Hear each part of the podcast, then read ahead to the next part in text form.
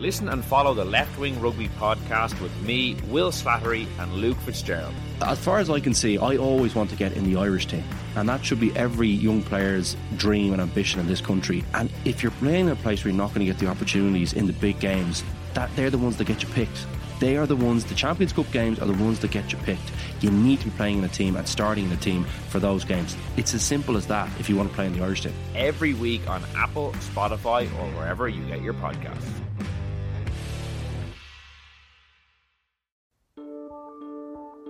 Seachtain an Indo as Gaelige. Táim i món iireachtaí a dhéanamh techt ar a chorp, agus súlagam amachchan seo gur féidir é a chur in uig ceart lena bhaintir féin. Scialtaí fis tuairrmaí. Tá sé dochreite nach bhéach ara i gcóna meáin an cheist sin eáil. Bhí an tála a gnám go raibh áthcáir nareachtam. Íach sé táinn gribhann áthcárstan i listúthe agus go mina frecht gá a cligsar ducha sin éair. Ná ní bhín ann dardarach se sin, bhín marmh. Seachtain. Find us on all the usual podcast platforms.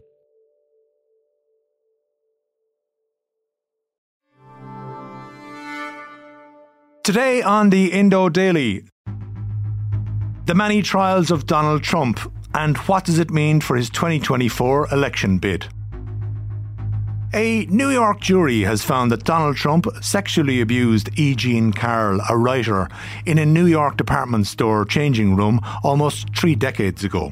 Breaking news a verdict has been reached now in the case of E. Jean Carroll versus former President Trump. Kelly? Now, this means the former president is now a legally defined sexual predator. Carroll left the Manhattan courthouse smiling today. She did not speak there, but released a statement, saying in part, I filed this lawsuit against Donald Trump to clear my name, and today the world finally knows the truth. The civil case ruled that the former president is not a rapist. The U.S. jury in this case finding Donald Trump did not rape E. Jean Carroll, but that he did sexually abuse her. Two million in compensatory damages for that, twenty thousand in punitive damages for that, and then find that he did fa- uh, defame Carroll, two point seven million, so about five million altogether. Scott. Trump has labelled the verdict a witch hunt, and he intends to appeal.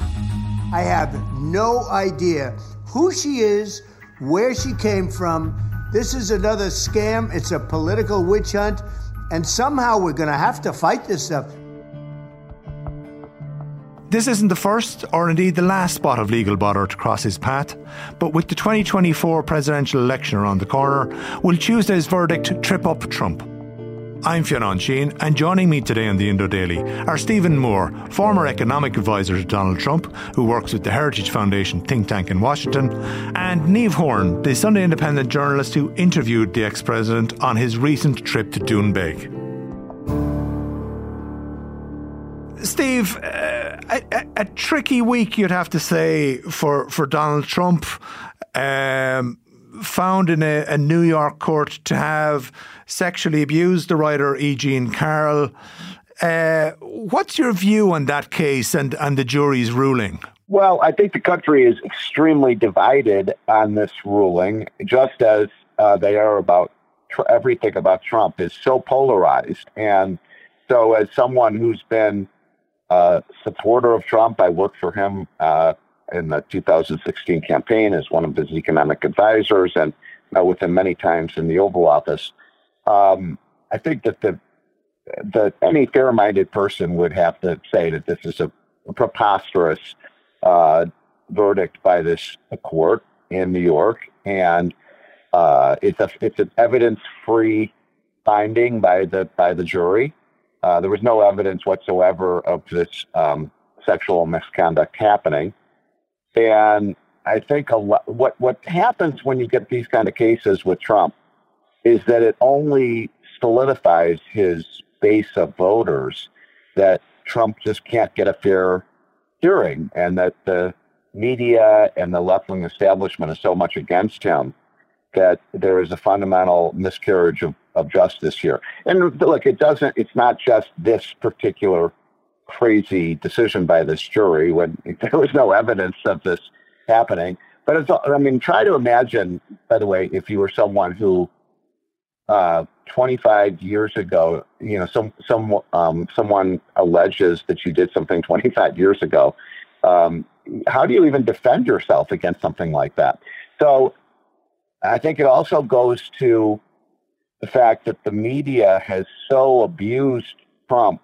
Again, whether you like Trump or don't, don't like him, you know, let's not forget that for the first two years of his presidency, the the um, uh, the the media waged this outrageous falsified claim about Russia collusion, and they spent every single night of this first two years of his presidency pursuing this story and making these allegations. Of course, we now know every single one of those allegations was just completely false, and so um, I'm frustrated by it because I'm not convinced that Trump is the best candidate for the Republicans in in 20 uh, in, in 2024, and yet the more these kinds of um, allegations are made against Trump, the stronger he gets. I mean, for Trump has never been more popular since the election than he is today with Republican voters. Do you think he he should have appeared in court? I, I, I asked that because he was in Ireland in recent weeks and he was talking about going back to New York to, to deal with these allegations and potentially people interpret that as that he was going to appear in court and, and give evidence himself. Was it a mistake that he didn't do that? Well, look, I'm not a lawyer, mm-hmm. so I can't really answer that question. But I will say this: that I don't think you give this kind of um, allegation the time of day. And so, um, you know, the fact that this court, and look, the other thing that's important for your audience to understand is that our justice system has become political, and this is a terrible development in the United States. So, if this if this case had been held in Wyoming, or if this uh, case had been held in Indiana, there's absolutely no way that the jury would have found him guilty. This was New York, where, where you know, very one of the most liberal places in the country, where Trump is hated by a large, uh, you know, percentage of voters. So once the venue was set, in, in other words, this had been Washington D.C. There's no way Trump would have uh, been able to, um, you know, he would have been convicted in Washington D.C. And this is a problem with our justice system right now. Justice is not blind right now. It's it's become political. What about uh, Trump's reputation, though, in, in, in this regard? We, we, we saw again uh, a video that surfaced during uh, his first presidential mm-hmm. election campaign uh, about his, his comments access Hollywood about about right. grabbing women. Does, yep. does that does that serve against him now? Do you think in cases like this, and with well, some justification? Bit, you know, sure. I mean that that you know some of those crude an outrageous thing that he said on those uh, Billy Bush tapes, you know, certainly hurt him, especially with women. And there's been a lasting impact of that. And when you're a star, they let you do it. You can do anything. Grab them by the pussy. You can do anything. That's what you said, correct? Well, historically, that's true with stars. It's true with stars that, that they can grab women by the pussy? Well, that's what it's. If you look over the last million years, I guess that's been largely true, not always, but largely true. Unfortunately or fortunately. And you consider yourself uh, to be a star? I think you can say that, yeah. So Trump is no angel. There's no question about that. But this is, you know, I think any fair-minded person would say, come on, you're going to bring a, a, sexual misconduct case 25 years later when Trump's, I don't even know who, you know, she doesn't know when it was. She doesn't, it was in a, a high security place where there are security cameras. There's there's no evidence of this. So again, it just seems to me let's have this out. Trump is is likely right now to be the Republican nominee. Let's talk about issues. Uh, Trump's character has been, you know, that was the an issue in, in the 2016 campaign. I mean, people knew that Trump, you know, uh, of these kind of allegations against Trump, and yet they still elected him president. So why is it that now, just as he is announcing that he's running for president in 2024, do these mysterious um, complaints uh, arise now? And again, I think it's it's all political. What about uh, Trump's tactic of going into the lion's den, of doing a, a town hall with, with CNN in, yes. in New Hampshire? Did you see that as a strategic move in the wake of the court case to, to kind of for him to be seen to be getting out there and confronting his critics? Uh, you know, Trump is always going to do what he's going to do. Having worked with him, you know, he he is um, he uh, sometimes he does go into the lion's den like this. Um, I didn't see the whole interview. I saw a few clips of it. Um, he was kind of mocking this uh, this jury decision. How Americans respond to that, it's too early to know. What do you see as the number one issue for voters come the next election? Is it going to be that character and personality of, of say Trump or or another Republican candidate versus uh, Biden and and uh, his age, or do you see a singular policy emerging here?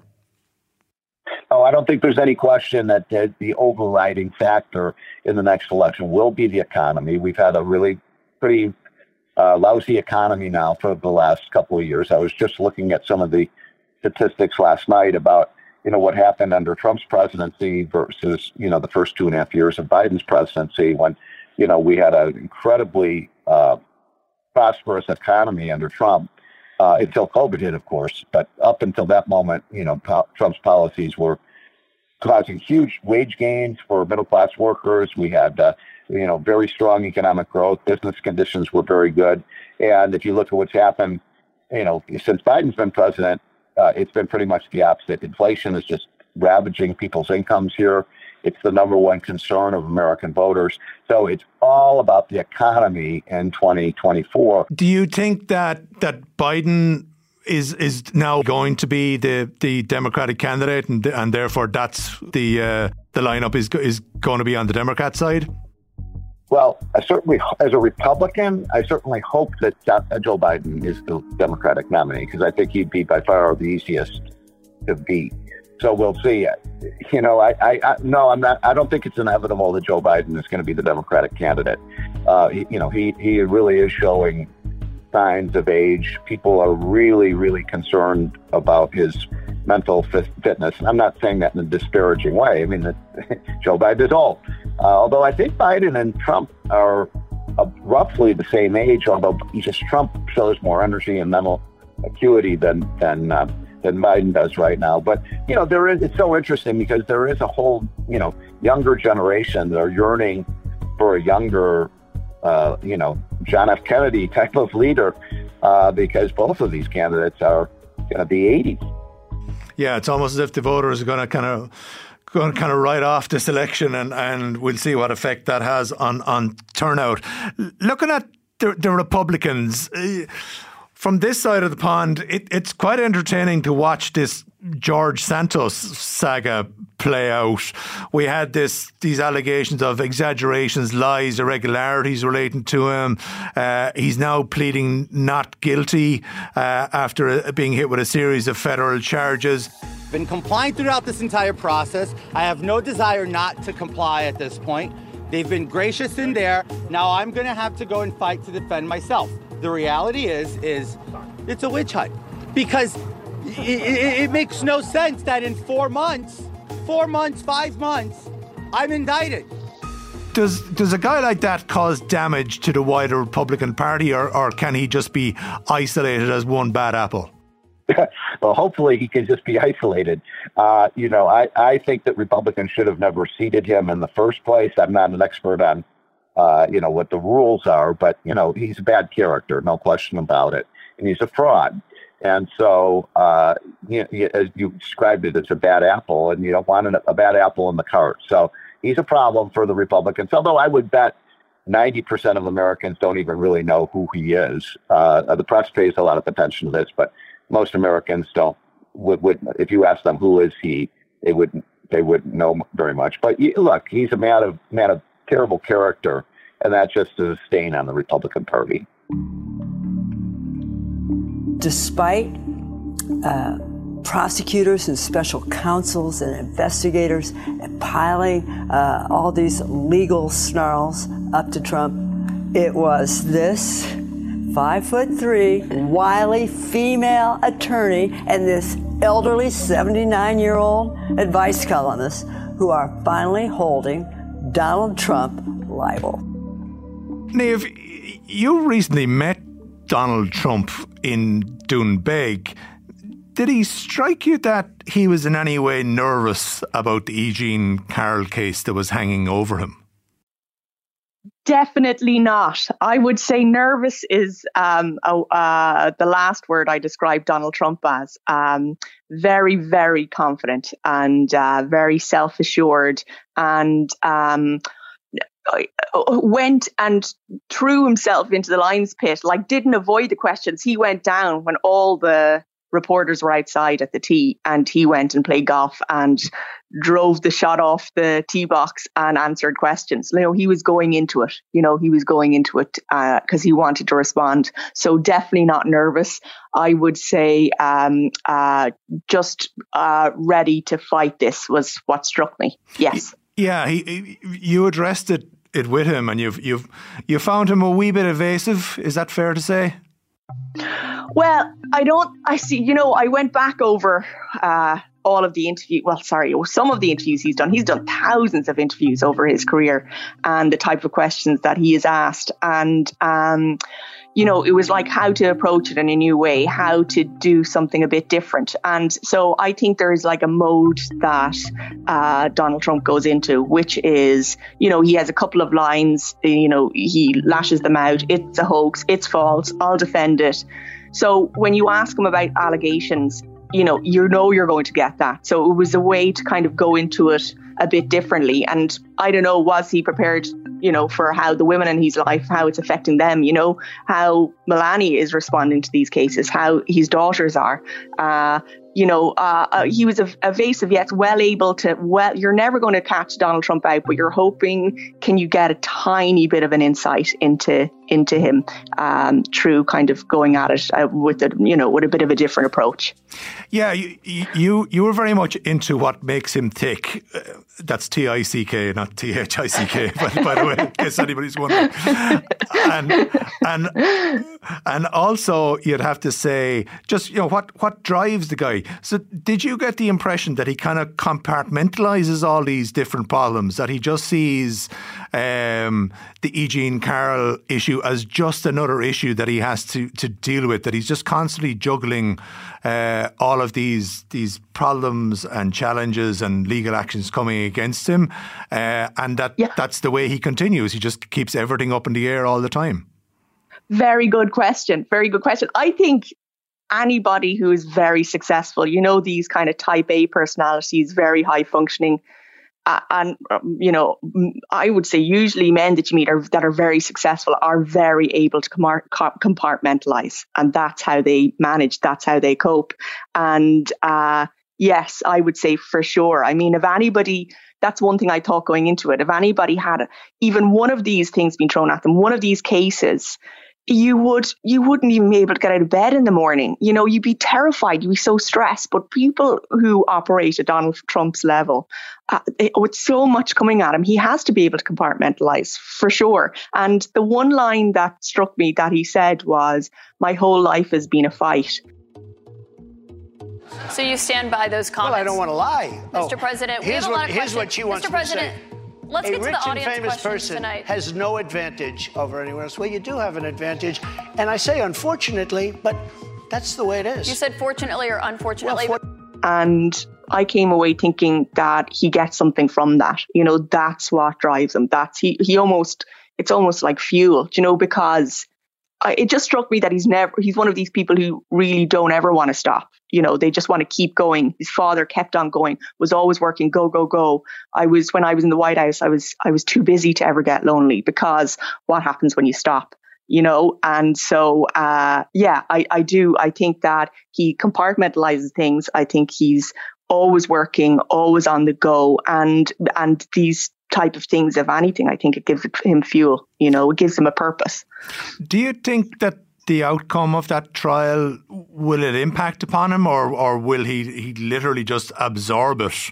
And, and use it as to throw it back and say this is part of the the the attacks against him by by the liberal Demo- democratic elements within the United States.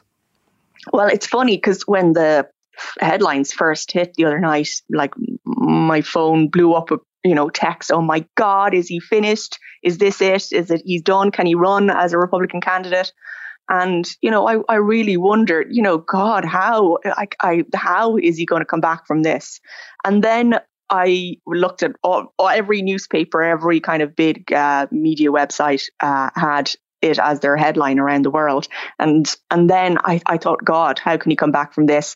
And then you look the next morning and they're onto something else. And if anything, I think the whole thing of this um, uh, um, 24 hour, 24 7 and rolling news and constantly on to the next story, that is something that will help Donald Trump because people's attention span and they move on very quickly. And he's had tro- so much stuff thrown at him at this stage. I think, oh yeah, that back in 2023 when he, you know, this case and this jury found him guilty about that. Does it stick?